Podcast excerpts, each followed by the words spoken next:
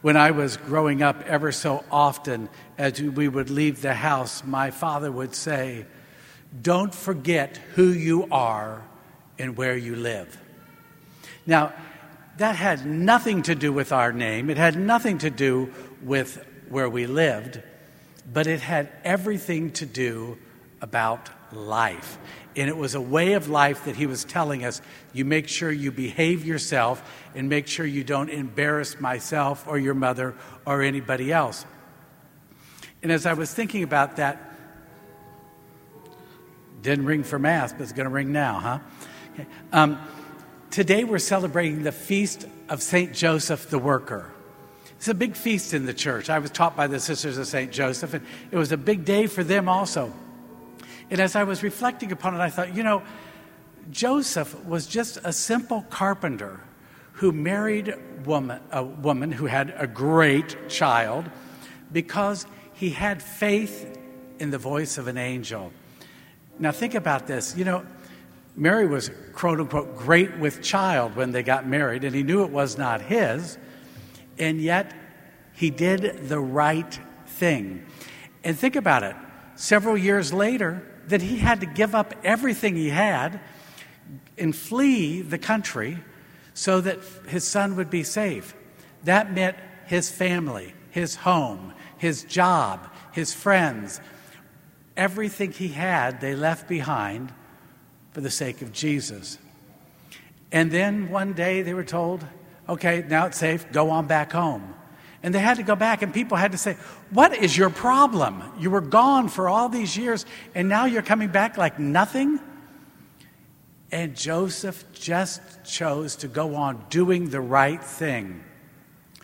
And he never forgot who he was and who God was calling him to be. In the Acts of the Apostles, that first reading today, you have that whole thing about Saul and the people, they don't trust him. We know he's not a good guy. He's been persecuting our people. Lots of people have died because of him. And now, because he dropped the S and put on a P and is no longer Saul but Paul, you expect us to put faith in him and to follow him? And when Paul talked, they realized why it was so important for them to accept him into their gathering.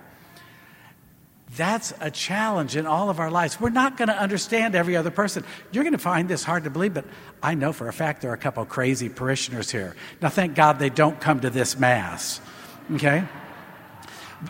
but that's just the fact of life, right? And we're called to live on and do our best. Because life changes in the bat of an eye. It changed for Saul to Paul. It will change for us every now and then. And the challenge is to make sure that we learn how to adapt to that change if and when it is a godly change. You know, you never forget, the Gospels tell you, you never forget that Jesus is the vine and we're the branches. As long as we hold on to Him, everything else will fall into place. But every once in a while, you know, we think we know a little more than we probably do, or maybe even a little more than Jesus, and then we start wandering off on our own way. And we have to remember that because we are called and challenged in our scriptures today to bear fruit fruit that will bear to eternal life. That's the challenge for all of us. So remember, it's not all about me, it's not all about you or where you live. It's about how am I being a disciple of Jesus Christ? How am I allowing God the Father to prune me like Jesus said he pruned him so that we can bear much fruit?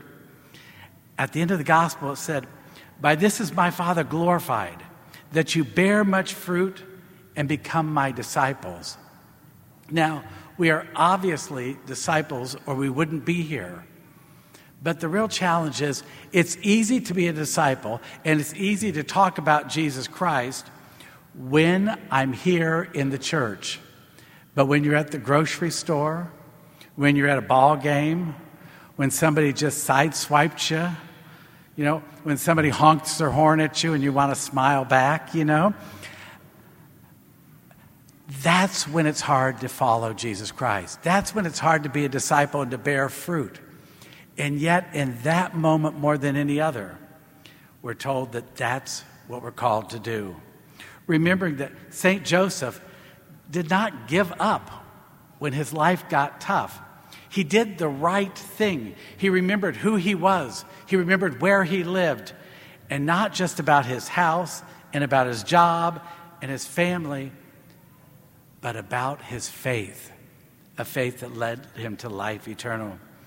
And so it's not about holding on to anything else but God and our faith so that we can bear fruit that glorifies God.